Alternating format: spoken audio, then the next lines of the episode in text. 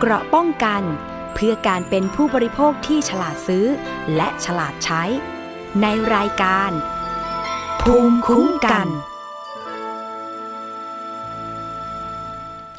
สวัสดีค่ะท่านผู้ฟังคะขอต้อนรับเข้าสู่รายการภูมิคุ้มกันรายการเพื่อผู้บริโภคค่ะ เรากลับมาพบกันเช่นเคย วันนี้ดำเนินรายการโดยดิฉันศรีวิไลสมทรงนะคะ ก็จะมีเรื่องราวต่างๆนำมาฝากกันนะคะ เพื่อเป็นประโยชน์สำหรับทุกท่านเลยทีเดียวนะคะ ท่านผู้ฟังสามารถติดตามรับฟัง และดาวน์โหลดรายการได้หลากหลายช่องทางนะคะ ไม่ว่าจะเป็น เว็บไซต์ค่ะ www.thaipbspodcast.com แอปพลิเคชันก็ Thai PBS Podcast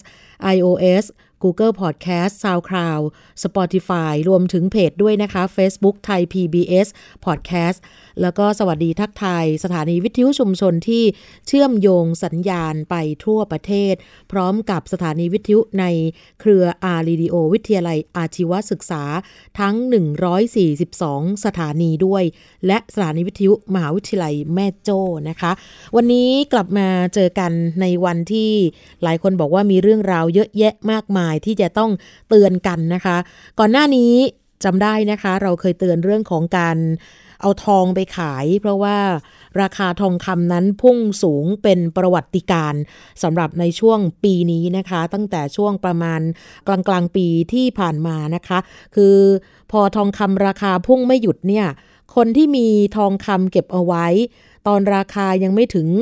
หลัก 20,000 หรือว่า 20,000 นิดๆก็สนใจที่จะเอามาขายหวังจะทำกำไร แต่ระวังนะคะอาจจะผิดหวัง เพราะว่าจะโดนหักค่าเสื่อมที่ทำให้กำไรนั้นลดลง ซึ่งก็เป็นเรื่องที่ผู้บริโภคหรือว่าทุกท่านที่มีทองคำอยู่เนี่ยพึงจะทราบเอาไว้นะคะ อย่างเช่นที่เคยยกตัวอย่างว่ามีอยู่ท่านหนึ่งเอาทองรูปประพันธ์หนักประมาณ 2 บาท ไปขายที่ร้านทองนะคะ โดยราคาทองที่ประกาศรับซื้อณขณะนั้นคือ 26,000 บาท แต่ว่าทางร้านแจ้งว่า อาจจะถูกหักค่าขัดกร่อนจำนวนบาทละ 1,000 กว่าบาท พอคำนวณเป็นราคารับซื้อแล้วก็จะได้เงินเป็นจำนวนเพียง 48,800 บาทเท่านั้น ซึ่งก็ผิดไปจากที่เจ้าของทองคำคาดการเอาไว้มากเลย อีกทั้งยังสงสัยว่า เอ๊ะ ถ้าอย่างนี้ ร้านทองมีการเอาเปรียบผู้บริโภคหรือเปล่า เพราะว่า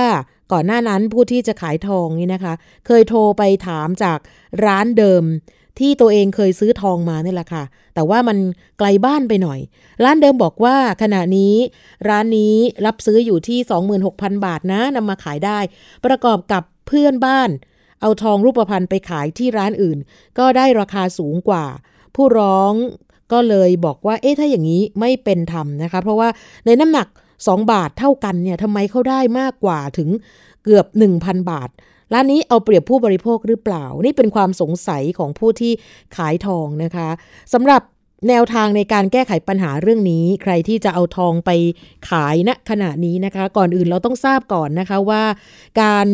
รับซื้อทองรูปพรรณก่อน การประกาศสำนักงงานคณะกรรมการกลางว่าด้วยราคาสินค้าและบริการ เรื่องแนวทางการปฏิบัติทางการค้าของผู้ประกอบการธุรกิจค้าทองที่เป็นธรรม มันอยู่ในประกาศก็คือข้อ 3 วงเล็บ 1 วงเล็บคอควาย แล้วก็ 2 ภายในวงเล็บอีกนะคะว่า ทองรูปพรรณหนัก 1 บาท ราคารับซื้อก็คือ หมายถึงรับซื้อคืนนี่นะคะ คือราคารับซื้อคืนทองคำแท่งหนัก 1 บาท แล้วก็ไปหักด้วยค่าเสียหายจากการหลอมและค่าใช้จ่ายต่างๆ ไม่เกิน 5%ของมูลค่าซื้อคืนทองคำแท่ง 1 บาท อันนี้จะคิดณวันที่ทำการซื้อขายตามราคาที่ทางสมาคมค้าทองคำประกาศ ทั้งนี้เฉพาะทองรูปพรรณที่ได้ซื้อไปจากร้านค้าทองที่รับซื้อคืน อย่างกรณีเมื่อสักครู่นี้นะคะ เหตุการณ์นี้เกิดขึ้นที่จังหวัดภูเก็ต เมื่อเจ้าของทองรูปพรรณหนัก 2 บาท สอบถามข้อเท็จจริงจากร้านค้าที่เขาซื้อหรือว่าเขามีข้อสงสัยเรื่องการเอาเปรียบ ทราบว่าราคาทองที่ประกาศรับซื้อคืน คือบาทละ 26,550 บาท น้ำหนักทอง 2 บาททางร้านก็จะให้ราคาอยู่ที่53,100 บาท ถ้าหากเป็นราคาน้ำหนักเต็มจำนวน เมื่อหัก 5%ก็คือ 2,655 บาทก็จะเหลือ 5445 บาท แต่ที่แจ้งผู้ร้องว่าจะได้เงินเพียง 48,800 บาทนั้น เนื่องจากอะไร ทางร้านจะได้กำไร 1,645 บาท แต่ว่าทางร้านต้องนำไปขายคืนโรงงานต่อ เพราะว่าไม่สามารถหลอมเองได้ค่ะ แล้วก็ทางโรงงานหลอมทองเนี่ยเขาก็จะหักค่ากัดกร่อนของทองคำเก่า ในอัตรา 3.5 ถึง 4.5เปอร์เซ็นต์บวกกับค่าใช้จ่ายที่ทางร้านทองต้องจ่าย เป็นค่าขนส่ง เป็นค่าประกันค่าน้ำหนักทองที่หายไป เพราะว่าปกติทองคำรูปพรรณถ้าหนัก 2 บาทนี่นะคะ น้ำหนักก็จะอยู่ที่ประมาณ 30.4 กรัม แต่ว่าทองของ ผู้ที่ร้องเนี่ยมีน้ำหนักเหลือเพียง 30.31 กรัม รายละเอียดที่ว่านี้ เจ้าของทองคำก็ยอมรับว่าตัวเองนั้นไม่ทราบข้อมูลนี้มาก่อน ก็เลย ยุติการร้องเรียนไป แม้ว่าจะมีการประกาศเรื่องการหักค่ากัดกร่อน ตามประกาศได้ไม่เกิน 5%แต่ว่าตามประกาศเนี่ยเขาไม่ได้มีการกำหนดบทลงโทษเอาไว้ เป็นเพียงแนวทางการปฏิบัติของร้านค้าทองคำทำให้ร้านทองบางร้าน อาจจะไปเพิ่มเติมค่าใช้จ่ายมากกว่า 5%ก็ได้ แต่ว่าอย่างไรก็ตามนะคะ ทางร้านทองทุกร้าน ควรจะชี้แจงรายละเอียด ให้ครบถ้วน เพื่อจะได้เป็นข้อมูลให้กับผู้บริโภค หรือเจ้าของทองคำได้ตัดสินใจว่าเขาจะขายหรือไม่ขายในราคาที่ร้านเสนอให้ค่ะ นี่คือสิ่งที่ทุกคนอาจจะยังไม่ทราบว่าจะมีค่า เสื่อมตรงนี้ด้วยนะคะ การหักค่าเสื่อมก็คือค่ากัดกร่อนค่ะ ก็อยากให้ทุกคนนั้นเนี่ยพึงระมัดระวัง แล้วก็มีข้อมูลอยู่ด้วยก็น่าจะดีนะคะ เป็นการตัดสินใจ เพราะว่าตอนนี้เนี่ยคนที่ไปขายทองจะมีจำนวนเยอะมากกว่าคนซื้อทองนะคะ ซึ่งอย่างที่บอกว่าราคาทองเนี่ยมันมันพุ่งไม่หยุด บางวันก็มีอาจจะ พันผวนบ้างนะคะ แต่ว่าโดยรวมแล้วเนี่ยเขาบอกว่าณขณะนี้นะคะ มีแต่ที่จะมีราคาขึ้น เพราะนั้นถ้าเผื่อว่าคนที่จะเอาไปขายก็ต้องระมัดระวังว่าเขามีตรงนี้ด้วยนะคะ มีค่าเสื่อม มีค่าขัดกร่อนที่จะต้องหักด้วย ส่วนคนที่จะไปซื้อทองนะคะ หลายท่านก็อาจจะเตรียมเงินไปซื้อทองเอเก็บเอาไว้หรือว่าอย่างไรก็ตามนะคะ ปัจจุบันนี้เขาบอกว่าต้องดูด้วยเหมือนกันนะคะ เพราะว่าบางทีแล้วเนี่ยอาจจะได้ทองคำที่มีการสอดไส้มาด้วยเหมือนกันนะคะ ก่อนหน้านี้ที่เป็นข่าวเมื่อช่วงสัปดาห์ที่ผ่านมาท่านผู้ฟังคงจำได้นะคะสำหรับในส่วนของอที่ร้านทองแห่งหนึ่งนี่นะคะปรากฏว่าโดนย้อมก็เรียกย้อมแมวนะคะ แต่จริง ๆ ก็ย้อมทองนั่นแหละค่ะ ปรากฏว่าโดนไปร่วมเกือบ 10 ล้านบาทเลยทีเดียวนะคะ เนื่องจากว่ารับซื้อทอง คือข้างนอกเนี่ยเป็นทองคำเลยนะคะ แต่ว่าพออเข้าไปข้างในจริง ๆ เขาบอกว่าไม่ใช่ค่ะ มีการชุบทองเอาไว้ข้างนอก แล้วข้างในนี่อาจจะเป็นเป็นพวกเงินหรือว่าเป็นอะไรก็ตามเนี่ยนะคะ นี้ค่อนข้างน่าเป็นห่วงมากๆนะคะ เพราะว่าบางร้านก็อาจจะมีความไว้เนื้อเชื่อใจสำหรับคนที่มาขายทองก็เลยไม่มีการตรวจสอบแบบละเอียดก็คือ เขาบอกว่ามันจะมีขั้นตอนนะคะสำหรับคนที่มีมีประสบการณ์แล้ว ร้านทองที่มีประสบการณ์แล้วเนี่ยเขาจะมีขั้นตอนของเขาว่า เอ๊ะจะทำยังไงที่จะมีการตรวจสอบได้สำหรับเรื่องนี้นะคะ แต่ว่าบางร้านเนี่ยด้วยความเชื่อใจนะคะ ก็เลยรับซื้อทองคำมาปรากฏว่าเป็นทองที่ทองชุบนะคะ ตอนนี้มีความเสียหายเกิดขึ้นแล้วนะคะ อย่างเช่นร้านทองที่ พัทยาจังหวัดชนบุรีนะคะ มีการเอาทองปลอมมาขายนะคะบอกว่าร่วมร่วมเกือบ 400 บาททองเลยทีเดียวนะคะเนี่ยน่าน่ากังวลมากนะคะสำหรับร้านทองก็เหมือนกัน เพราะว่าเป็นการขายทองปลอมแบบเหมือนจริง แล้วก็ขณะนี้เนี่ยมีทองโคลนนิ่งเหมือนจะเป็นทองแท้นะคะเขาบอกว่าช่างทองเนี่ยเขาสามารถที่จะทำได้นะคะ แล้วก็ในเว็บไซต์เนี่ยมีการประกาศขาย แบบทองปลอมที่เหมือนที่สุดนะคะ มีให้เลือกแบบเยอะแยะมากมาย แล้วก็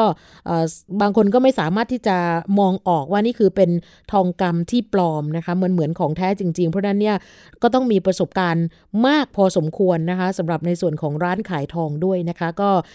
อย่านิ่งนอนใจเหมือนกับเรื่องนี้เหมือนกับที่เกิดขึ้นที่พัทยานะคะเพราะว่าทองปลอมณขณะนี้เนี่ยมีการระบาดค่อน ข้างเยอะพอสมควรเลยทีเดียวนะคะ ส่วนคนที่จะทำหมายถึงว่าเอาทองปลอมไปหลอกขาย ทั้งทั้งที่ตัวเองรู้อยู่ว่านี่คือ มันไม่ใช่ทองคำจริงๆนี่นะคะ อันนี้ก็ทำไม่ได้นะคะ โทษนั้นหนักมากเลยทีเดียวนะคะ ก็ถือว่าเป็นมิจฉาชีพอยู่เหมือนกันนะคะ อย่าอาศัยช่วงจังหวะที่ราคาทองคำขึ้นราคานะคะ แล้วก็เอาทองคำปลอมไปหลอกขายร้านทอง ซึ่งบางร้านอย่างที่บอกนะคะว่า ด้วยความที่ไว้เนื้อเชื่อใจ บางคนก็อาจจะเห็นหน้าค่าตา แล้วก็รู้สึกคุ้นเคยอะก็ไม่มีการตรวจสอบอะไรมาก อย่างช่วงที่ร้านทองแห่งหนึ่งในบางละมุงเจอเนี่ยนะคะเขาบอกว่าร้านทองนี้เนี่ยมีคนนำทองปลอมกว่า 376 บาทนี่นะคะ เอามาขายอ๋อไม่ใช่ขายเอามาจำนำก่อน แล้วก็สุดท้ายแล้วเนี่ยไม่ยอมมาไถ่ถอนนะคะ ซึ่งก็รู้สึกแปลกเหมือนกันนะคะ เพราะว่าทองคำที่ลูกค้าเอามาจำนำเนี่ยเป็นทองที่ชุบไส้เงิน แต่ว่าตะขอเป็นของจริงนะคะซึ่งทางเจ้าของร้านเองก็อาจจะดูตาขอแล้วรู้สึกว่าเป็นของจริงก็เลยรับจำนำเอาไว้ ทั้งหมดนั้นล่าสุดเห็นบอกว่าตำรวจทราบแล้ว น่าจะทำเป็นขบวนการ แล้วก็เป็นพวกเดียวกันหมดเลยนะคะทำกันต่อเนื่องเป็นระยะเวลาประมาณกว่า 1 เดือนที่ผ่านมา พฤติกรรมของกลุ่มมิจฉาชีพเหล่านี้จะเข้า ไปชวนคุย แล้วก็จะบอกกับเจ้าของร้านทองว่าทำงานอาชีพรับเหมาก่อสร้างจำเป็นต้องใช้เงินหมุนเวียนในธุรกิจก็คือจะเอาเงินไปจ่ายค่าแรงคนงาน โดยปกติแล้วเนี่ยการจำนำทองคำเนี่ยนะคะบอกว่าร้านทองส่วนใหญ่นะคะ จะไม่สามารถทำการกรีดทองลูกค้าเพื่อจะดูเนื้อข้างในได้ เพราะว่าเขามาจำนำไม่ได้มาขาย แล้วก็ที่สำคัญคือตอนแรกเนี่ยก็บอกว่าจะมีลุง ประมาณสูงอายุนิดนึง เดินเข้ามาจำนำเอาทองมาประมาณเส้นละ 4 บาทนะคะ ตอนนั้นเนี่ยจะตกแค่บาทละ 24,000 บาท พอจำนำได้ก็จะมีอีกคนหนึ่งเดินเข้ามาจำนำต่อๆกัน ซึ่งก็มีทั้งคนไทยและต่างด้าว แต่ว่าแกล้งทำเป็นเหมือนไม่รู้จักกัน จริง ๆ แล้วมาด้วยกันค่ะ ทุกคนจะมียอดจำนวนประมาณ 70,000 กว่าบาทบ้าง 1 0 0 0 0แสนกว่าบาทบ้าง แล้วก็จะเป็นยอดเดิมๆ ลายทองคำก็จะเดิมๆ น้ำหนักทองก็เท่าเดิม แล้วก็จะเป็นแบบนี้มาตลอดนะคะ จนสุดท้ายเจ้าของร้านทองบอกว่ารู้ตัวอีกทีหนึ่งนี่นะคะ ก็สังเกตว่าเอ๊ะทำไมทองมันเป็นลายเดิม น้ำหนักเดิม แล้วก็กลุ่มลูกค้าก็หน้าเดิมวนเวียนกันมาจำนำตอนหลังก็เริ่มสงสัยจากนั้นก็เลยเอาทองคำมาลองกรีดจำนวนหนึ่งเส้นก่อน ซึ่งก็คิดว่าว่าถ้าเป็นทองจริงน่าจะสามารถชดใช้ให้กับลูกค้าได้ แต่พอกรีดออกมากลายเป็นว่า เป็นทองหลอมทั้งหมดเลย ก็เลยเชื่อว่าลูกค้ากลุ่มนี้ทำเป็นกระบวนการอย่างแน่นอน ก็เลยต้องฝากไปที่เจ้าหน้าที่นะคะ เร่งติดตามตัวมาดำเนินคดีก่อนที่มิจฉาชีพกลุ่มนี้ จะไปสร้างความเดือดร้อนให้กับร้านทองร้านอื่น ๆ ต่อไป และล่าสุดนะคะมีข่าวว่าสามารถจับกลุ่มที่เป็นต่างด้าวได้หนึ่งรายนะคะ ก็อาจจะไม่ได้ครบทั้งขบวนการเนี่ยค่ะ ก็เป็นเรื่องที่ต้องติดตามกันนะคะ พูดถึงเรื่องทองมีอีกเรื่องหนึ่งนะคะที่จะต้องเตือนกันสำหรับในช่วงที่ผ่านมา โดยเฉพาะกรณีเพจอยากดังเดี๋ยวจัดให้ Travel มีการแชร์ภาพครอบครัวหนึ่งค่ะ ที่เอาสร้อยทองคำเข้าไปอยู่ภายในขวดน้ำดื่มแล้วให้ลูกดื่ม โดยอ้างว่าวิธีการนี้เป็นความเชื่ออแบบโบราณของจีน ซึ่งถ้าไม่มีทองคำจริง ๆ เขาบอกว่าใช้เหรียญสลึงหรือว่าเหรียญ50 สตางค์ที่เป็นเหรียญสีทองเนี่ยนะคะ เอามาให้ทารกได้ดื่มกิน เด็กโตแล้ว จะมีวาสนา มีสง่าราศี ผิวสวย วิธีการนี้เป็นความเชื่อโบราณของจีนอ้างว่าอย่างนั้นนะคะ ล่าสุดค่ะ กุมารแพทย์เฉพาะทางด้านโลหิตวิทยาและมะเร็งในเด็ก ผู้ช่วยศาสตราจารย์นายแพทย์วรวุฒิเชยประเสริฐ ออกมาเตือน ผ่านเพจเลี้ยงลูกตามใจหมอว่า ในกรณีเด็กเล็กต่ำกว่า 6 เดือน ไม่จำเป็นและไม่ควรดื่มน้ำใด ๆ นอกจากนมแม่หรือนมผสม หมายถึงว่ากรณีเด็กไม่ได้ดื่มนมแม่นะคะ ก็คือดื่มนมผสมได้ แต่น้ำอื่นๆเนี่ยไม่ควร แม้แต่น้ำเปล่าก็ไม่ได้ ซึ่งการดื่มน้ำแช่ทองรูปพรรณหรือว่าดื่มน้ำแช่เหรียญสลึงนี่นะคะ อาจจะปนเปื้อนโลหะหนักของสารแคดเมียม ตะกั่วปรอดทำให้เกิดอันตรายได้ค่ะ โดยคุณหมอระบุถึงอันตรายนะคะ บอกว่าสถาบันและการพัฒนาอัญมณีและเครื่องประดับแห่งชาติองค์การหมาชน บอกเลยนะคะว่า การนำเอาโลหะทองคำ 96.5%และผสมโลหะอื่นลงไป เพื่อให้ทองคำไม่นิ่มเกินไปในการขึ้นรูป ได้แก่โลหะเงิน โลหะทองแดง และอัลลอยอื่น ๆ รวมทั้งขั้นตอนการผลิตให้มีความสวยงามคงทน มีการชุบเคลือบผิวให้เงางาม โดยเงินหรือทองเหลืองขั้นตอนการผลิตเหล่านี้ อาจจะมีการปนเปื้อนของสารแคดเมียม ตะกั่วปรอดได้ค่ะ ดังนั้นไม่ควร นำเอาทองรูปพรรณใส่ลงไปในขวดน้ำดื่มให้ลูก ร่างกายของลูกไม่น่าจะได้รับประโยชน์อะไรเลย จากสารเหล่านี้นะคะ เช่นเดียวกันกับเพจ Drama a s d i c นะคะ บอกว่า ทารกไม่ควรดื่มน้ำหรือกินน้ำจนถึงอายุ 6 เดือน ขอให้กินแต่นมแม่ เพราะว่าการกินน้ำจะทำให้เด็กกินนมได้น้อยลง แล้วอาจจะขาดสารอาหาร น้ำหนักตัวน้อย ถ้าน้ำไม่สะอาดก็จะเกิดอาการท้องเสียได้ ติดเชื้อในลำไส้ได้ จนถึงขั้นเสียชีวิตได้เลยเหมือนกันนะคะ ทีนี้การจะเอาทองคำลงไปแช่ในน้ำน้ำก็จะไม่สะอาดแน่นอน กินเข้าไปอาจทำให้เด็กมีอาการติดเชื้อได้อย่างที่บอกนะคะ การดื่มน้ำแช่ทองคำไม่ทำให้ผิวเปล่งปลั่งนะคะ ทองคำเนี่ยไม่ได้เกี่ยวอะไรกับการสร้างเม็ดสีเลย ถ้าเกิด เจอสร้อยทองปลอม ก็อาจจะเป็นการเอาทองไปผสมกับโลหะอื่น หรือว่าเอาทองไปชุบเคลือบโลหะอื่นอีกทีหนึ่งอันนี้แหละค่ะถ้าเอาไปแช่น้ำให้เด็กกิน ระวังนะคะจะเจอพวกสารจากโลหะหนัก มันผสมลงไปในน้ำแล้วก็ถ้ายิ่งเป็นพวกเหรียญสลึงที่ทำจากโลหะนะคะเป็นโลหะเขาเรียกว่าไส้เล็ก เป็นไม่ใช่ไส้เล็กค่ะไส้เหล็กที่เอามาชุบแบบทองแดงนี่นะคะ มันไม่ใช่ทองอยู่แล้ว แล้วก็ไม่ควรจะเอาไปแช่น้ำให้เด็กกินด้วยนะคะ เพราะว่าถ้ารับทองแดงเข้าไปก็เป็นพิษกับร่างกายได้ โดยจะไปส่งผลต่อตับและสมองของเด็กได้นะคะ คือในอดีตเนี่ยเขาบอกว่ามีชนชั้นสูงของจีนโบราณนะคะ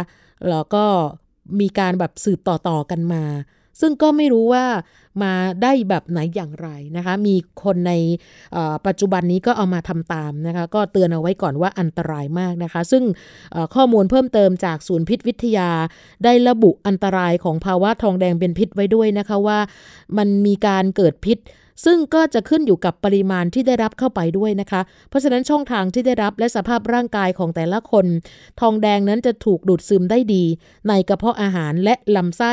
ส่วนบนนะคะ แล้วก็ที่สำคัญก็คือว่ามันจะซึมผ่านเข้าไปที่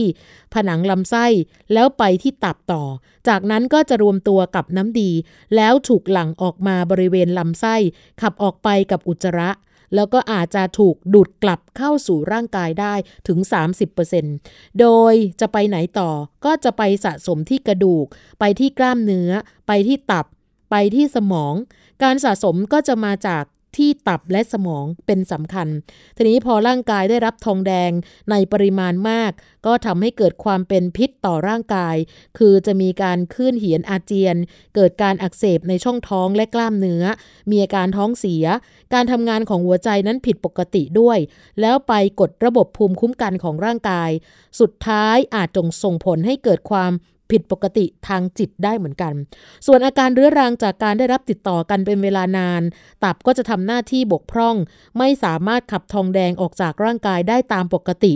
จึงทำให้มีการสะสมอยู่ในร่างกายเป็นปริมาณมาก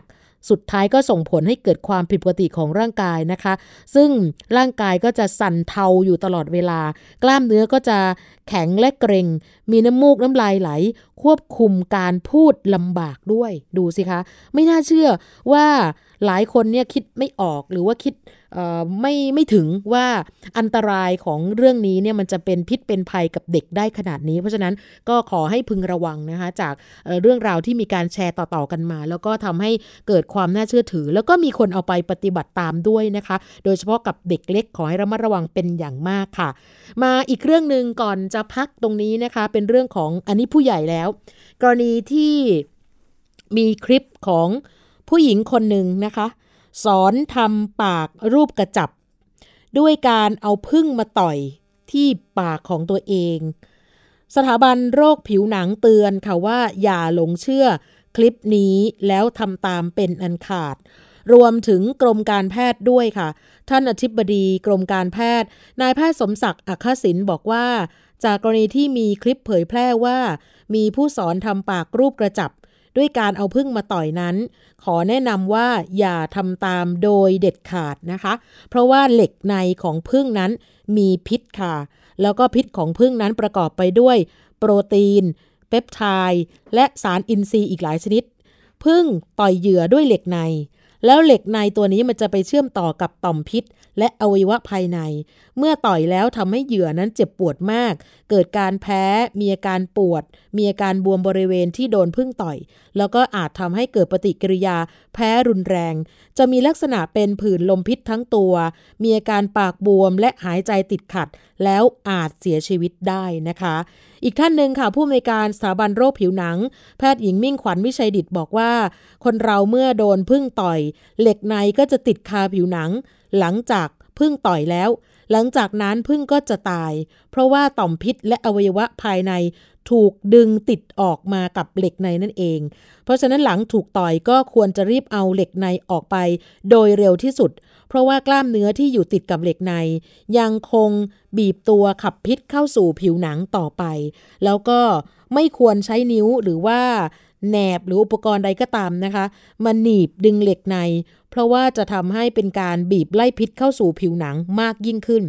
วิธีกำจัดเหล็กในที่ปลอดภัยก็คือว่า ใช้ขอบทู่ๆของบัตรเครดิต หรือว่า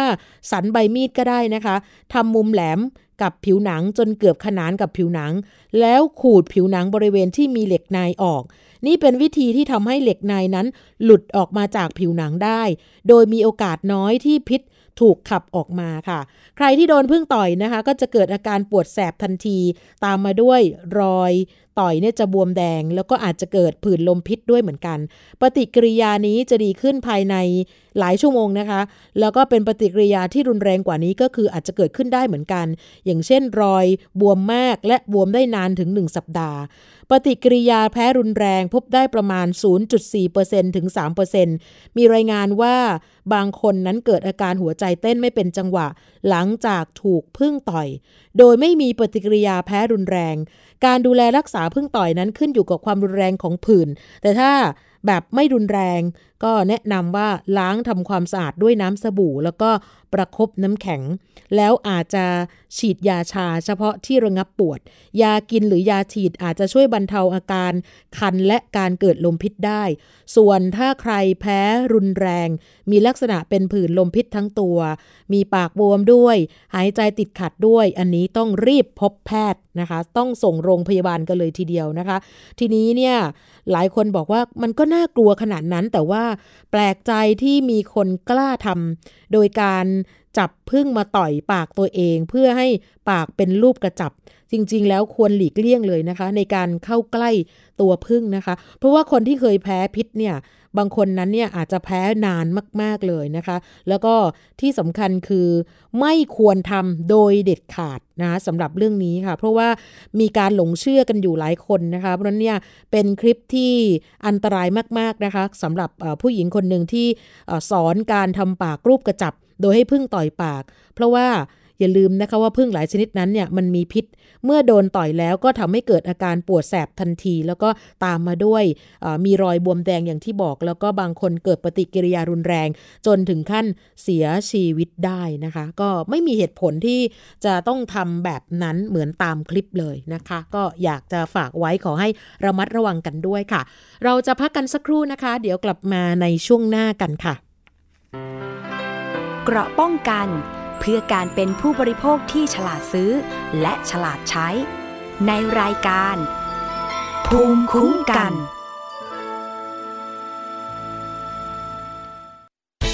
ทีคุณอย่ามาถามอะไรที่ search เจอใน Google เออถามกูรูในสิ่งที่ Google ไม่มี TCAS keyword สำคัญเลยครับ TCAS คือระบบการคัดเลือกค่ะ ดังนั้นถ้าเราบ่นกันเรื่องของการสอบที่ซ้ำซ้อน มันไม่ได้เกี่ยวโดยตรงกับ TCAS อ๋อ เราไปโทษ TCAS เขาไม่ได้ ไม่ได้ เพราะเขาไม่ใช่ข้อสอบ ถูกต้อง TCAS คือระบบการคัดเลือก อยากให้ฟังจะได้รู้จากกูรูด้านการศึกษา โดยนัทยาเพชรวัฒนา และวรเกียดนิ่มมาก ในรายการทีคุณทีแคส ทุกวันเสาร์ 16 นาฬิกา ทางไทย PBS Digital Radio ฟังสดหรือย้อนหลังทางแอปพลิเคชันไทย PBS Radio และ w w w t h a i PBS Radio com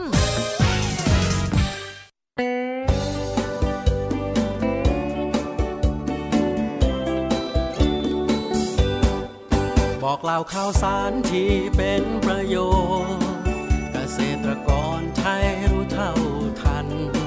ตั้งรับปรับตัวกับความเป็นไป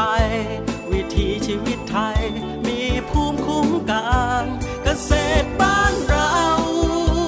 ติดตามข่าวสารการเกษตรและเรื่องราวของวิถีเกษตรไทยรอบทิศทั่วเมืองไทย ในรายการเกษตรบ้านเรา ทุกวันอาทิตย์ เวลา 12 นาฬิกาทางไทย PBS Digital Radio ฝีม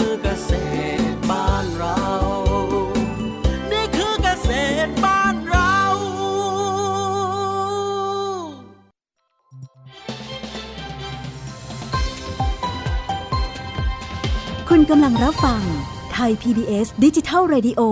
วิทยุข่าวสารสาระ เพื่อสาธารณะและสังคม เกราะป้องกัน เพื่อการเป็นผู้บริโภคที่ฉลาดซื้อ และฉลาดใช้ ในรายการ ภูมิคุ้มกันกลับมาอีกช่วงหนึ่งของรายการภูมิคุ้มกันรายการเพื่อผู้บริโภคนะคะ ในช่วงรอบสัปดาห์ ที่ผ่านมานะคะมีข่าวดังอยู่หลายข่าวนะคะ หนึ่งในนั้นก็คือเหตุการณ์ที่เกิดขึ้นกับน้องกองบิน เด็กชายวัยสองขวบนะคะ ที่จังหวัดนครศรีธรรมราชค่ะ ติดอยู่ภายในรถตู้ รับส่งเด็กนักเรียนของศูนย์พัฒนาเด็กเล็กวัดศรีมาราม ตำบลกระทูลอำเภอพิปูน จังหวัดนครศรีธรรมราชนะคะ ก็คุณแม่ของน้องเล่าว่า ช่วงเช้าเนี่ยตัวเองส่งลูกขึ้นรถตู้ ของศูนย์พัฒนาเด็กเล็กแห่งนี้ตามปกติที่หน้าบ้านค่ะ และปกตินี่นะคะ น้องก็จะนั่งข้างหน้า แต่ว่าวันเกิดเหตุนี่นะคะปรากฏว่าคุณครูให้น้องไปนั่งเบาะหลัง แล้วก็ในช่วงบ่ายโมงกว่าๆครูก็ส่งภาพในห้องมาให้ แต่ไม่เห็นลูก ปกติแล้วเนี่ยนะคะครูก็จะส่งภาพกันมาตลอดว่าเนี่ยเด็กทำอะไรบ้างยังไงก็จะแชทกันนะคะ ปรากฏว่าเป็นปกติที่ครูจะต้องส่งภาพเด็กในห้องเนี่ยไปให้ผู้ปกครองดู ทีนี้คุณแม่ของน้องกองบินบอกว่าพอเห็นภาพในห้องเรียนก็ เอ๊ะทำไมวันนี้คุณครูถ่ายไม่ติดลูก ก็เลยแชทถามกลับไปว่า ลูกไปไหน ครูก็ตอบว่าอ๋อวันนี้ น้องไม่ได้มาโรงเรียน จากนั้นคุณแม่ก็รีบตามไปโรงเรียนจนทราบว่า เด็กนั้นถูกนำตัวส่งโรงพยาบาลเรียบร้อยแล้ว ก็คือไปที่โรงพยาบาล อาการที่แพทย์แจ้งเบื้องต้นนะคะ ตับไตไม่ทำงาน ไม่ตอบสนอง คุณหมอบอกว่าให้คุณแม่ทำใจตั้งแต่วันแรก แล้วไม่นึกเลยว่า การส่งลูกไปโรงเรียน เมื่อช่วงเช้าของวันที่ 11 สิงหาคมที่ผ่านมา จะเป็นครั้งสุดท้าย นะซึ่งเธอก็บอกว่า ขออย่าให้มีรถตู้ส่งเด็กแบบนี้อีกเลย ขอเป็นแค่รถสองแถวได้ไหม เพราะว่าจะได้เห็นว่ามีเด็กค้างอยู่ในรถหรือไม่ค่ะ สุดท้ายน้องกองบินก็เสียชีวิตนะคะ คือตอนแรกเนี่ยน้องไม่ได้เสียชีวิตทันทีนะคะ ตอนนั้นที่โรงพยาบาลเนี่ยนะคะ บรรดาญาติญาติก็ไปเฝ้าอาการของลูกด้วยความโศกเศร้า นะคะ แล้วก็ที่สำคัญคือหลังจากคุณหมอรายงานว่าเด็กไม่รู้สึกตัวแล้ว ตับไตเริ่มไม่ทำงานสมองบวม นะคะก็น้องก็จากไปอย่างสงบนะคะ ในเรื่องของการดำเนินการทางคดีนะคะล่าสุดนั้นก็มีการแจ้งความไว้ที่สพพิปูนจังหวัดนครศรีธรรมราชนะคะ แล้วก็ทางตำรวจก็เริ่มกระบวนการสอบสวนผู้เกี่ยวข้องทั้งหมดไปเป็นที่เรียบร้อย ทั้งผู้ขับรถและคุณครูประจำรถนะคะ รวมถึงคุณครูที่เกี่ยวข้องก็ยอมรับนะคะว่าเป็นผู้ดูแลแล้วก็อาจจะประมาท อันนี้ก็อาจจะเข้าข่ายกระทำการโดยประมาทเป็นเหตุให้ผู้อื่นได้รับอันตรายถึงแก่ความตาย นี่เป็นสิ่งที่ไม่ใช่เกิดขึ้นเป็นครั้งแรกสำหรับในบ้านเรากรณีลืมเด็กไว้บนรถตู้นะคะ ซึ่งจริง ๆ แล้วเนี่ยในส่วนของทางมูลนิธิเพื่อผู้บริโภคนะคะแล้วก็ผู้ที่เกี่ยวข้องเนี่ยนะคะเเราเคยมีการพูดคุยกันกับเจ้าหน้าที่ รถโดยสารปลอดภัยของทางมูลนิธินะคะ กันอยู่เสมอ แต่ว่าวันนี้เนี่ยน่าเสียดายที่ติดภารกิจนะคะ ไม่ได้คุยกันแต่ไม่เป็นไรนะคะ ในโอกาสต่อไปเราคงจะได้ทราบว่า เราจะมีมาตรการเพิ่มเติม เพื่อป้องกันปัญหาแบบนี้ได้อย่างไร แล้วก็ที่ผ่านมาเนี่ยนะคะมีความร่วมมือของหน่วยงานที่เกี่ยวข้อง โดยเฉพาะสถานศึกษา หรือว่าศูนย์พัฒนาเด็กเล็ก หรือว่ายังไงนะคะ โดยเฉพาะหน่วยงานที่มีต้นสังกัดก็คือกระทรวงสาธารณนะคะไม่ว่าจะเป็นเทศบาลหรืออบตเนี่ยมีการร่วมมืออะไรกันหรือไม่เกี่ยวกับเรื่องนี้นะคะ ก็คงจะได้คุยกันในโอกาสต่อไป แล้วก็เป็นที่น่าเสียใจว่า ไม่ใช่เป็นรายแรก และหลายคนบอกว่า ก็คงจะไม่ใช่เป็นรายสุดท้ายอีกเหมือนกันนะคะ ที่เด็กมาจบชีวิตกับการถูกลืม เรียกได้ว่าปัญหานี้เป็นปัญหาซ้ำซากก็ว่าได้นะคะ ไม่ได้ถูกนำมาแก้ไขอย่างจริงจัง ตั้งแต่มีการเกิดเหตุหลายต่อหลายครั้ง จากข้อมูลของศูนย์วิจัยเพื่อเสริมสร้างความปลอดภัยในเด็ก โรงพยาบาลรามาธิบดีนะคะ เคยมีการสำรวจวิจัยและพบว่า เด็กที่มีอายุต่ำกว่า 5 ขวบ จะถูกลืมไว้ในรถมากที่สุดค่ะ แล้วก็เป็นช่วงวัยที่ยังไม่สามารถแก้ไขปัญหาเฉพาะหน้าหน้าได้เลย ถ้า เด็กไม่ได้รับการสอนหรือฝึก จึงทำให้สถิติการเสียชีวิตกับปัญหาดังกล่าวนั้น สูงที่สุดนะคะ ดังนั้นทางศูนย์วิจัยเพื่อเสริมสร้างความปลอดภัยในเด็กโรงพยาบาลรามาธิบดี อยากให้ทุกคนได้เรียนรู้ถึงปัญหาการที่เด็กหรือว่าลูกถูกลืมไว้ในรถ ทั้งความน่ากลัว และวิธีการป้องกันว่า ไม่เด็กถูกลืมในรถกันอย่างไร สาเหตุการเสียชีวิตของเด็กที่ถูกลืมไว้ในรถนั้นส่วนใหญ่เกิดจากร่างกายของเด็กนั้น มีความร้อนสูงเกินขนาด ก็คือจะมีความร้อนสูงถึง 42 องศา ถ้าหากถูกลืมไว้ในรถนานเกิน 2 ชั่วโมงขึ้นไป จากนั้นเด็กนะคะเซลล์ของเขาในร่างกายก็จะเริ่มตาย เลือดในร่างกายก็จะเริ่มเป็นกรด ต่อมาสมองก็จะเริ่มบวม จนไปทับก้านสมอง ในส่วนของการควบคุมในระบบการหายใจนั่นเองค่ะ ท่านผู้อำนวยการศูนย์วิจัยเพื่อสร้างเสริมความปลอดภัย และป้องกันการบาดเจ็บในเด็ก รองศาสตราจารย์นายแพทย์อาดิศักดิ์ผลิตผลการพิมพ์ แนะนำว่าผู้ปกครองขอให้ระมัดระวัง ห้ามทิ้งลูกไว้ในรถขณะที่จอดรถไว้กลางแจ้ง เป็นอันขาด ถ้าไม่จำเป็น นะที่ต้องทิ้งลูกไว้ก็ให้นำลูกลงจากรถไปด้วยทุกครั้ง ไม่เพียงเท่านี้ค่ะ ไม่ควรที่จะแง้มหน้าต่างรถและทิ้งลูกไว้ เพราะไม่ได้ป้องกันความร้อนจากภายในรถได้เลย เพราะว่าสาเหตุหลักที่เด็กเสียชีวิตนั้นไม่ได้เกิดจากการขาดอากาศหายใจ แต่เพราะว่าเกิดความร้อนในรถที่สูงเกินกว่า ร่างกายเด็กจะรับไหว ถึงแม้ว่าจะจอดรถไว้ในที่ร่มก็ตาม เด็กก็สามารถเสียชีวิตได้จากความร้อนสูง วิธีการป้องกันการลืมเด็กไว้ในรถนะคะ จะมี 4 ข้อด้วยกันค่ะ ไม่ว่าคุณจะไปทำธุระจะเร็วหรือช้า ไม่ควรทิ้งเด็กไว้ตามลำพังโดยเด็ดขาด ควรนำเด็กลงไปด้วยทุกครั้ง ถึงแม้ว่าเด็กจะหลับอยู่ก็ตาม ก็ต้องเอาลงจากรถไม่ต้องกังวลเรื่องว่าเด็กจะงองแงเมื่อตื่น ควรนึกถึงความปลอดภัยเป็นสำคัญ ไม่เพียงเท่านี้ยังเป็นการฝึกให้เด็กได้รู้ว่า การจอดรถต้องลงจากรถทุกครั้ง แง้มหน้าต่างแล้วทิ้งลูกเอาไว้ได้ นี่เป็นความเข้าใจผิดมหัน เพราะว่าสาเหตุการเสียชีวิตของเด็กที่ถูกทิ้ง ไม่ได้เกิดจากการขาดหายใจอย่างที่บอก แต่ว่าเกิดจากความร้อนที่สูงมากเกินกว่าร่างกาย เด็กจะรับไหว ดังนั้นทำความเข้าใจใหม่นะคะ ว่าไม่ควรแง้มหน้าต่างแล้วทิ้งลูกไว้นะคะ ในรถเลย ขอให้ลูกลงจากรถไปด้วยทุกครั้ง ซึ่งในกรณีที่ไปกับรถคนอื่น ก็ควรจะหมั่นตรวจสอบ สอบถามเป็นระยะว่าตอนนี้ลูกอยู่ที่ไหน ลงจากรถแล้วหรือยัง เพราะว่าการที่เราต้องหมั่นตรวจสอบ เพราะเพื่อความปลอดภัยของลูก เพราะผู้ที่ไม่มีประสบการณ์การเลี้ยงลูกอาจจะมีการเผลอเลอลืมเด็กไว้ในรถก็เป็นไปได้ส่วนกรณีที่ลูกไปโรงเรียนกับรถโรงเรียนที่เกิดขึ้นกับน้องกองบินล่าสุดนั้น ก่อนใช้บริการขอให้ตรวจสอบมาตรฐานการรับส่ง ของผู้ให้บริการว่าดีหรือไม่เพื่อความมั่นใจ ซึ่งจริง ๆ แล้วนะคะ เด็กที่มีอายุต่ำกว่า 5 ขวบ ไม่ควรใช้บริการของรถโรงเรียนด้วยซ้ำเพราะด้วยความต้องรับผิดชอบหลายชีวิต อาจจะมีเรื่องผิดพลาดเกิดขึ้นได้เสมอ ดังนั้นในช่วงอายุประมาณนี้ พ่อแม่ควรรับส่งเอง และถ้าหากจำเป็นจริง พ่อแม่ต้องดูถึงความปลอดภัยของโรงเรียนด้วย ไม่ใช่ดูเฉพาะสภาพรถว่าเป็นอย่างไรเท่านั้น แต่ต้องดูถึงเรื่องที่ผู้ต้องเป็นคนรับส่งว่ามีใครบ้าง คนขับรถเป็นใครอย่างไร คนที่ติดรถเป็นคุณครูระดับปฐมวัย มีความเข้าใจเรื่องเด็กเล็กหรือไม่ แล้วก็เวลารับส่งเด็กขึ้นรถลงรถมีการเช็คชื่อ เด็ก ด้วยหรือไม่ทุกครั้ง แล้วมาตรการของโรงเรียนเป็นอย่างไร เมื่อเด็กถึงโรงเรียนแล้วมีการเขาเรียกว่า double check อีกครั้งหนึ่งหรือไม่ สุดท้ายสิ่งที่ต้องตระหนักอย่างยิ่งเกี่ยวกับเรื่องความปลอดภัยก็คือว่า ผู้ใกล้ชิดเด็กเล็กทั้งหลายต้องมีความระมัดระวังมากกว่าปกติหลายเท่านะคะ เพราะคิดเสมอว่าเด็กเล็กยังไม่สามารถช่วยเหลือตัวเองได้เรื่องความปลอดภัย เป็นเรื่องที่ผู้ใหญ่ต้องไม่ประมาท แม้แต่เสี้ยววินาทีเดียวค่ะ ช่วงนี้เราจะไปช่วงคิดก่อนเชื่อกับอาจารย์ ดรแก้วกังสดานอัมภัยนะคะ นักพิษวิทยา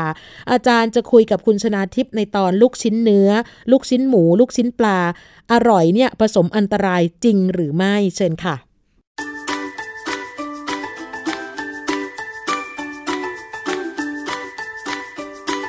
ช่วงคิดก่อนเชื่อ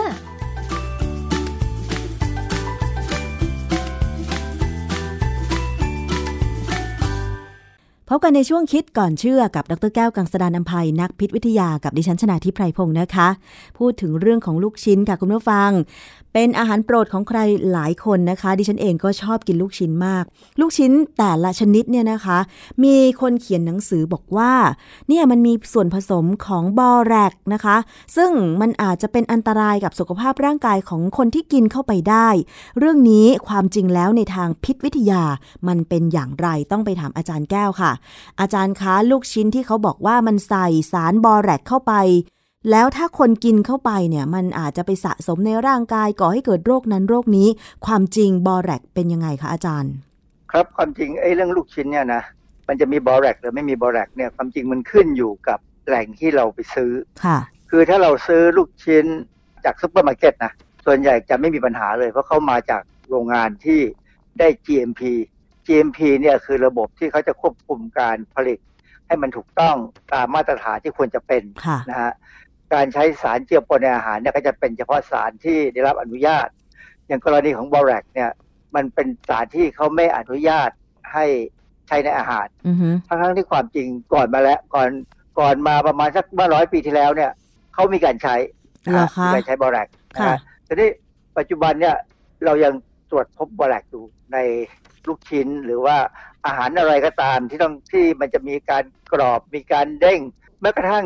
กล้วยแขก กล้วยแขกถ้ากรอบมากๆเนี่ยให้สันนิษฐานว่าอาจจะมีบอแรกอ๋อเหรอคะบอแรกนี่คือพอผสมไปในอาหารแล้วมันจะทำให้อาหารนั้นกรอบไม่ว่าจะเป็นเนื้อหรือแป้งอย่างนั้นเหรอคะอาจารย์ ถ้าไม่กรอบมันก็เด้งคือคืออย่างนี้ไอ้นะไอ้บอแรกหรือที่เราเรียกว่าน้ำประสานทองเนี่ยนะค่ะ มันมีการใช้มาก่อนสมัยโบราณเนี่ยเขาก็ดูว่ามันทำให้เนื้อสัตว์ได้ดูดี คือบอแลกเนี่ยมันมีคุณสมบัติอันหนึ่งมันยับยั้งการเจริญของยีสต์ได้ดีมากเลยค่ะยีสต์นี่ ก็ไอที่ทำให้เกิดเหล้าอะนะอือฮึอาหารบางอย่างเนี่ยยีสต์ขึ้นได้ยีสต์เนี่ยจะขึ้นได้ในอาหารที่ไม่ค่อยต้องการความชื้นมากนัก ถ้าเป็นราก็ต้องการความชื้นมากกว่ายีสต์ค่ะถ้าเป็นแบคทีเรียต้องชื้นมากๆ ถึงจะขึ้นได้ดีนะฮะทีนี้เจ้าบอแรกเนี่ยมันก็ยับยั้งการเจริญของยีสต์ได้ดีค่ะและพอจะยับยั้งรากับแบคทีเรียได้ในระดับหนึ่ง คือไม่ถึงร้อยเปอร์เซ็นต์นะฮะ คือลักษณะสำคัญคือทำให้อาหารเนี่ยกรอบเหนียวและก็เด้ง ภาษาอังกฤษเขาใช้เขาใช้คำว่า elasticity and crispiness crispiness ก็คือ crispy ที่เราบอกว่ามันกรอบเนี่ยนะอืมกรอบและเหนียวค่ะแล้วอีกอันนี้ที่สำคัญคือ อาจจะใช้ในกุ้งที่ปอกเปลือกแล้ว เพราะว่ามันจะทำให้กุ้งเนี่ยไม่ดอ๋อเหรอคะำนะแต่ความจริงเนี่ย การทำให้กุ้งที่ปอกเปลือกแล้วไม่ดำเนี่ยเขามีสารตัวอื่นที่ค่ะใช้ได้ค่ะ เอ่อเป็นพวกสารเคมีเหมือนกัน แต่ว่าในการใช้เนี่ยเขาก็จะให้ใช้เฉพาะก่อนที่จะเอาไปทำเป็นอาหารอือฮึคือเมื่อจะเอาไปทำเป็นอาหารเนี่ย จะต้องล้างให้หมดไม่มีเหลืออืมนะฮะค่ะอันนี้เวลาเราพูดถึงบอแรกเนี่ยมันจะมีสองคำคือคำว่ากรดบอริก หรือเกลือบอแรกก็ได้ เป็นตัวไหนก็ได้ที่เขาเอามาใช้กันแบบสมัยก่อนที่เขาใช้ได้เนี่ยเขาจะใช้กันอย่างนี้ แต่ปัจจุบันเนี่ยเอ่อมันเป็นสารที่ห้ามใช้ค่ะแต่ก็ยังมีการ เอามาใช้เพราะว่าราคามันถูกอืมค่ะราคามันถูกกว่าสารป้องกันเชื้ออย่างอื่นค่ะนะอันตรายมันก็คือ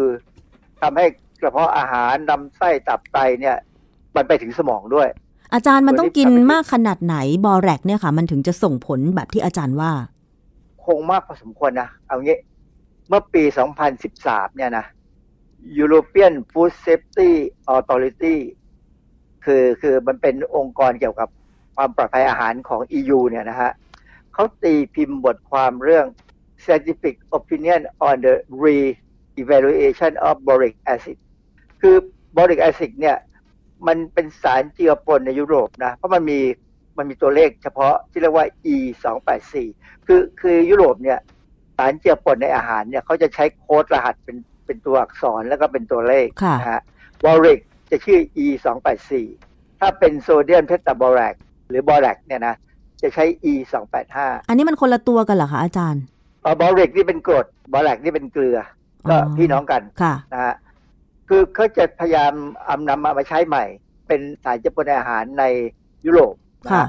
มันจะใช้ในกรณีเดียวที่เขาพยายามจะใช้ก็คือใช้เป็นสารกันบูดในไข่ปลาสเตอร์เจียนไข่ปลาสเตอร์เจียนเนี่ยเขาเอาไปใช้ทำคาเวียร์ค่ะ คาเวียร์ไม่ใช่ชื่อของของปลาไข่จากปลาค่ะมันเป็นชื่ออาหาร และคาเวียร์ส่วนใหญ่จะทำจากไข่ปลาสเตอร์เจียนค่ะนะเขาจะใช้โดยตอนนี้ที่เขาประเมินออกมาแล้วเนี่ยใช้ไม่เกิน 4 กรัมต่อกิโลกรัมของไข่ปลา ซึ่งก็ค่อนข้างเยอะนะ 4 ppm มาแหละค่ะประมาณนั้นเขาบอกว่าสารพวกนี้มันไม่ได้มีก่อให้การเกิดกลายพันธุ์แต่ว่า ผมผมกำลังสงสัยว่าเวลาเขาใช้เนี่ยเขาคงใช้ แล้วก่อนที่จะเอาไข่ปลามาทำคาเวียร์เนี่ย ก็คงล้างอืมนะมันจะล้างได้ยังไงในอาจารย์ เพราะว่าดิฉันเคยเห็นสารคดีเกี่ยวกับการเลี้ยงปลาสเตอร์เจียน แล้วก็กว่าจะได้ไข่ปลาแล้วก็เอามาทำเป็นไข่ปลาคาเวียร์ส่งขายเนี่ยอาจารย์ เพราะว่ามันแพงมากนะ แล้วการเลี้ยงมันยาก เพราะว่าต้องควบคุมอุณหภูมิของน้ำด้วย คือถ้าสมมติว่าเขาเอาบอริกบอแรกซ์ใส่เข้าไปในไข่ปลาคาเวียร์เนี่ยมันล้างออกยากนะอาจารย์ มันคงมีวิธีเพราะว่าไอ้ไอ้คาเวียร์เนี่ยเวลากินเนี่ย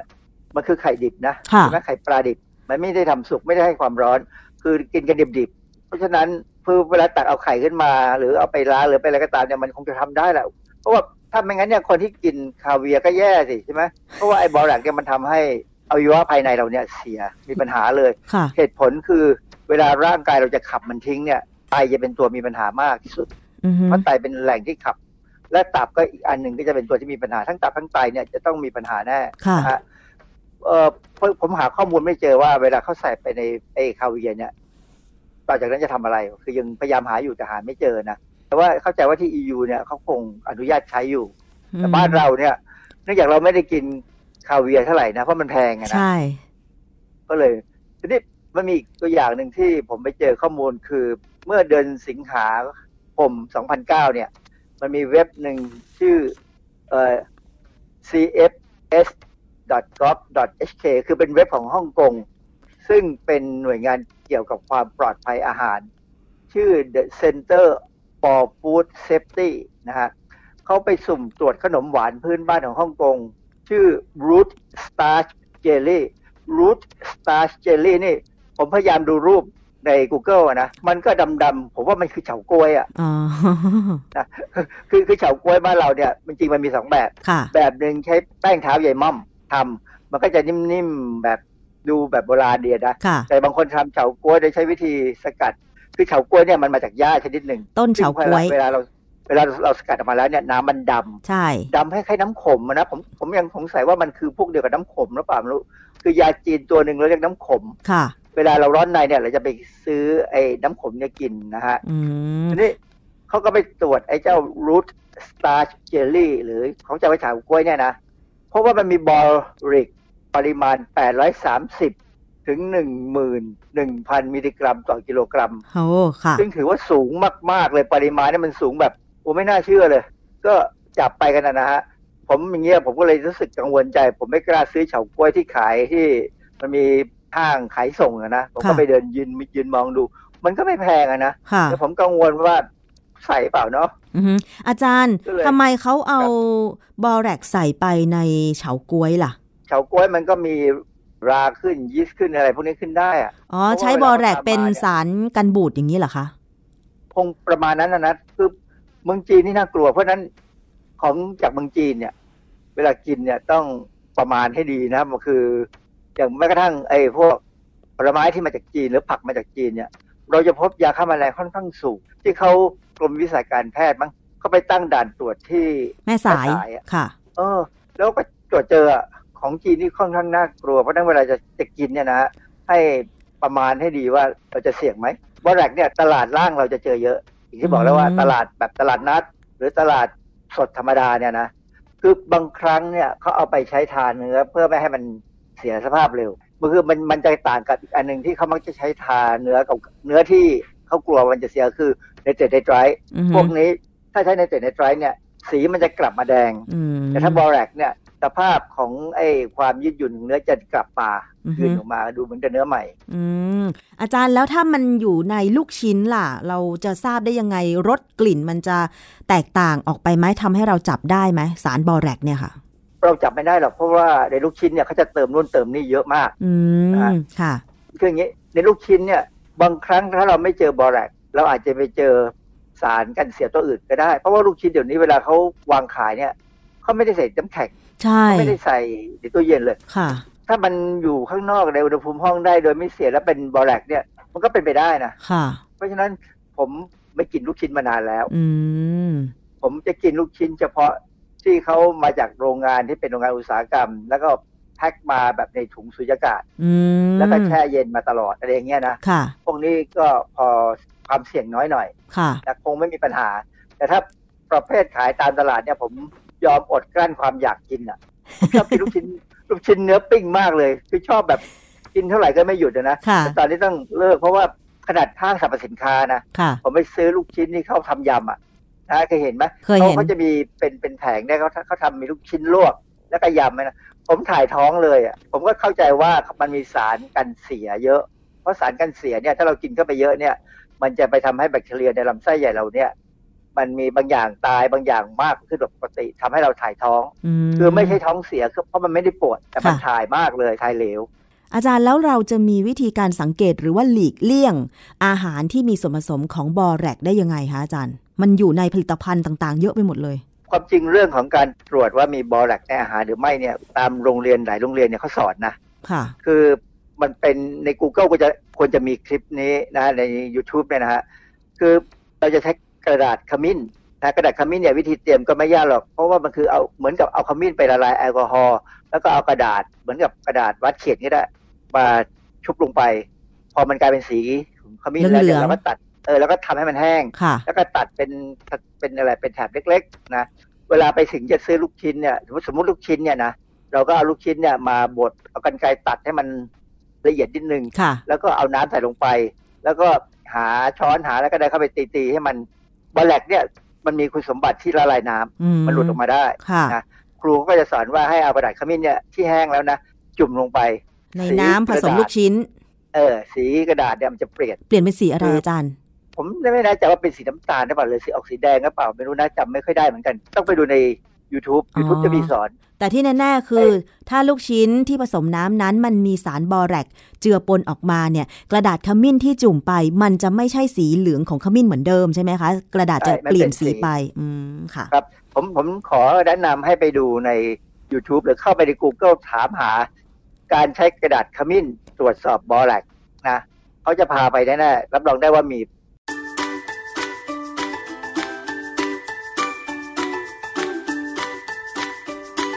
ช่วง คิดก่อนเชื่อ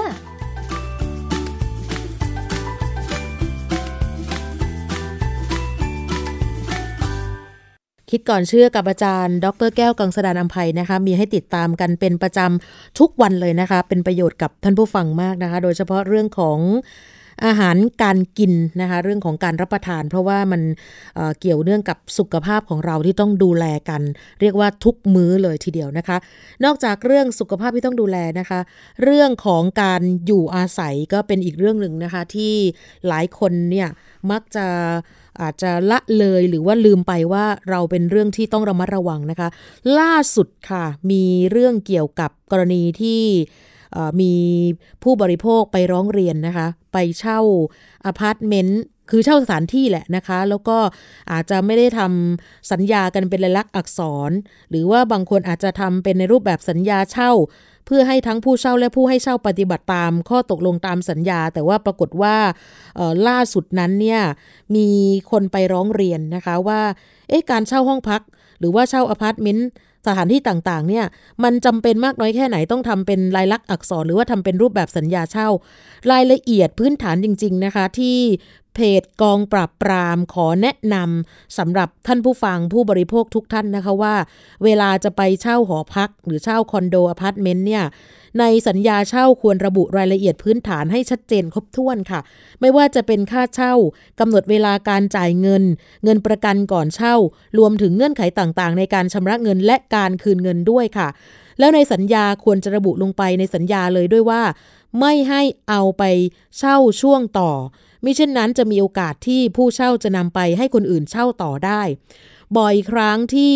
อาชญากรรมจะเช่าห้องพัก เพื่อใช้เป็นแหล่งกบดาน หรือว่าเก็บสิ่งผิดกฎหมายเอาไว้ ดังนั้นมีการเตือนออกมานะคะว่า ในสัญญาเช่านั้นเนี่ยคนที่เป็นเจ้าของนะคะ ควรจะระบุเลยว่าห้ามทำผิดกฎหมาย มันก็จะครอบคลุมแล้วทุกประการ แล้วถ้าเกิดอะไรขึ้นผู้เช่าจะเป็นผู้รับผิดชอบ โดยให้ผู้เช่าไม่มีส่วนเกี่ยวข้องรับรู้ เพื่อป้องกันกรณีผู้เช่ากระทำการต่างๆ ที่ผิดกฎหมายในบ้านเช่าได้นะคะ แล้วก็สัญญาเช่าที่ทำการโดยส่วนมากแล้ว จะมีระยะเวลาไม่เกิน 3 ปี เนื่องจากว่าไม่ต้องทำการจดทะเบียนต่อสำนักงงานที่ดิน แล้วมักจะต่อสัญญากันใหม่เมื่อใกล้หมดสัญญา อย่างในกรณีที่ระยะเวลาสัญญาเช่ามากกว่า 3 ปีนั้น ต้องจดทะเบียนไม่เช่นนั้น สัญญาเช่าหลังจากปีที่ 3 แล้ว จะกลายเป็นกระดาษเปล่าทำให้เสียสิทธิ์ทางกฎหมายทั้ง 2 ฝ่ายได้นะคะ การวางเงินประกันเหมือนกันนะคะ นี่เป็นการคัดกรองผู้เช่าอีกทางหนึ่งว่าผู้เช่ามีความสามารถในการชำระค่าเช่าได้แน่นอน และยังเป็นหลักประกันให้กับเจ้าของบ้านถ้าหากลูกค้าผิดนัดชำระค่าเช่าในอนาคตนะคะ คือจะมีผู้เช่าบางประเภทที่ไม่ค่อยรักษาทรัพย์สินทำให้เจ้าของบ้านต้องรับผิดชอบในส่วนค่าเสียหายเองทำให้ในสัญญาเช่านั้น ก็ระบุไปเลยว่าค่าเสียหายที่เกิดขึ้นกับทรัพย์สินประเภทใด ที่ผู้เช่าต้องรับผิดชอบออกค่าเสียหายด้วยนะคะ อย่างในกรณีผู้เช่าไม่ยอมชำระค่าเช่า ทางเจ้าของห้องไม่สามารถเอากุญแจไปล็อกห้องเช่าได้ แม้ว่าจะเป็นห้องของเราเองก็ตาม ก็ถือว่าเป็นความผิดฐานบุกรุกแล้ว อันนี้ผู้ให้เช่าจึงควรระบุในสัญญาไปเลยว่า เมื่อบอกเลิกสัญญาเช่าแล้ว มีสิทธิ์ทำอะไรได้บ้าง 1 2 3 4 ล็อกห้องได้ไหมย้ายทรัพย์สินออกได้ไหม และในสัญญานอกจากการระบุวันที่จ่ายค่าเช่าแล้ว ควรระบุว่า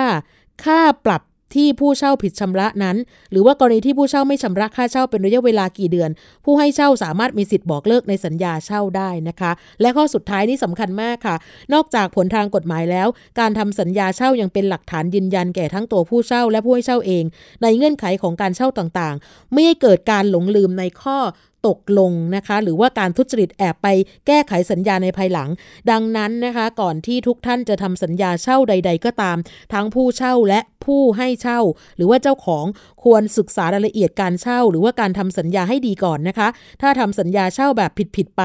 ไม่ศึกษาข้อมูลให้ดี ผลต่างๆ ตามสัญญาอาจจะผูกมัดตัวท่านได้ค่ะ นี่เป็นการเตือนภัย สำหรับสัญญาเช่านะคะที่หลายคนประสบพบเจอ แล้วก็ไปขึ้นโรงขึ้นศาลก็เสียเวลาด้วย ก็ระบุให้ชัดเจนไปเลยนะคะว่าในสัญญาเช่านั้นมีอะไรบ้างนะคะหมดเวลาแล้วค่ะสำหรับวันนี้รายการภูมิคุ้มกันรายการเพื่อผู้บริโภคของเรานะคะ กลับมาเจอกันใหม่ในโอกาสต่อไป สวัสดีค่ะ ติดตามรายการได้ที่ www.thaipbspodcast.com แอปพลิเคชัน ทย PBS Podcast หรือฟังผ่านแอปพลิเคชัน Podcast ของ iOS Google Podcast Android Podbean SoundCloud และ Spotify ติดตามความเคลื่อนไหวของรายการและแสดงความคิดเห็น โดยกดถูกใจที่ facebook.com/thaipbspodcast